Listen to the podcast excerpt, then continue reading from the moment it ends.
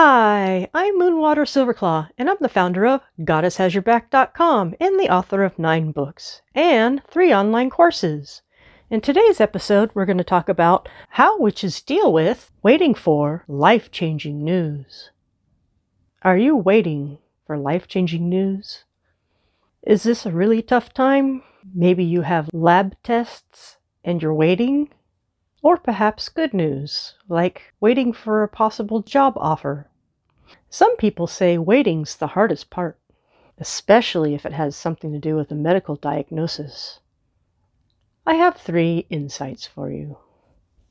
The first insight is make choices for peace in the moment. You could make a choice of worrying and continuing to spin your thoughts over and over again on the subject, or direct your thoughts to something else. Some of us may feel that it's not a choice, our mind just chatters. It really helps to take action.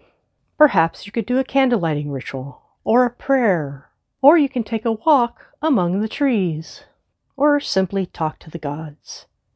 These are specific choices. You could even choose to listen to some soothing music, or see a funny film, a friend of mine says that certain films to him are a brief vacation.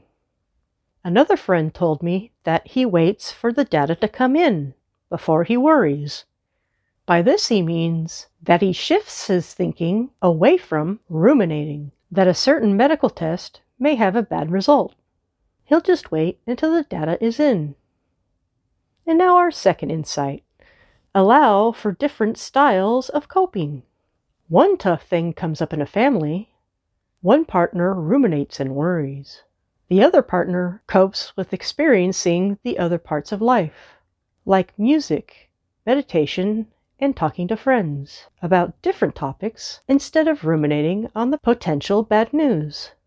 The partners need to be kind to each other because they have different styles of coping. During these times, it can be a really tense situation one person may be coping in one way, and the other partner may be coping in a completely opposite way. So try to remember that you want to be kind because your partner loves you. Allow space for your partner to be who they are and what they need at that time. You might say we're on parallel paths. Still, each individual will progress on their path with their own individual timing.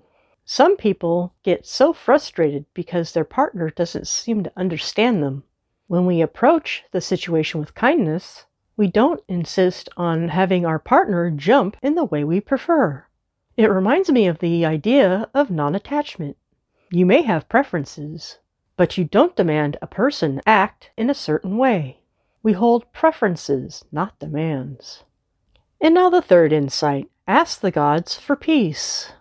When I get stressed out, I like to take a walk in the evening, and I talk to the goddess in the moon. I ask for guidance and peace related to the situation at hand.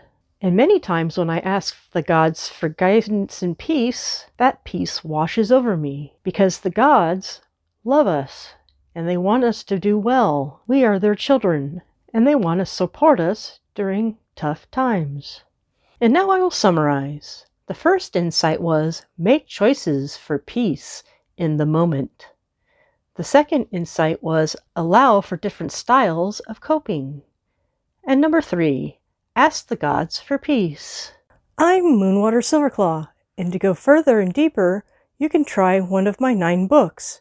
And for more information, you can go to my websites, goddesshasyourback.com and moonwatersilverclaw.com.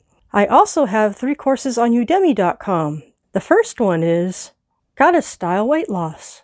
The second one is Spiritual Solution for Depression Relief. And the third one is Beyond the Law of Attraction to Real Magic. May all these help your journey. Blessed be.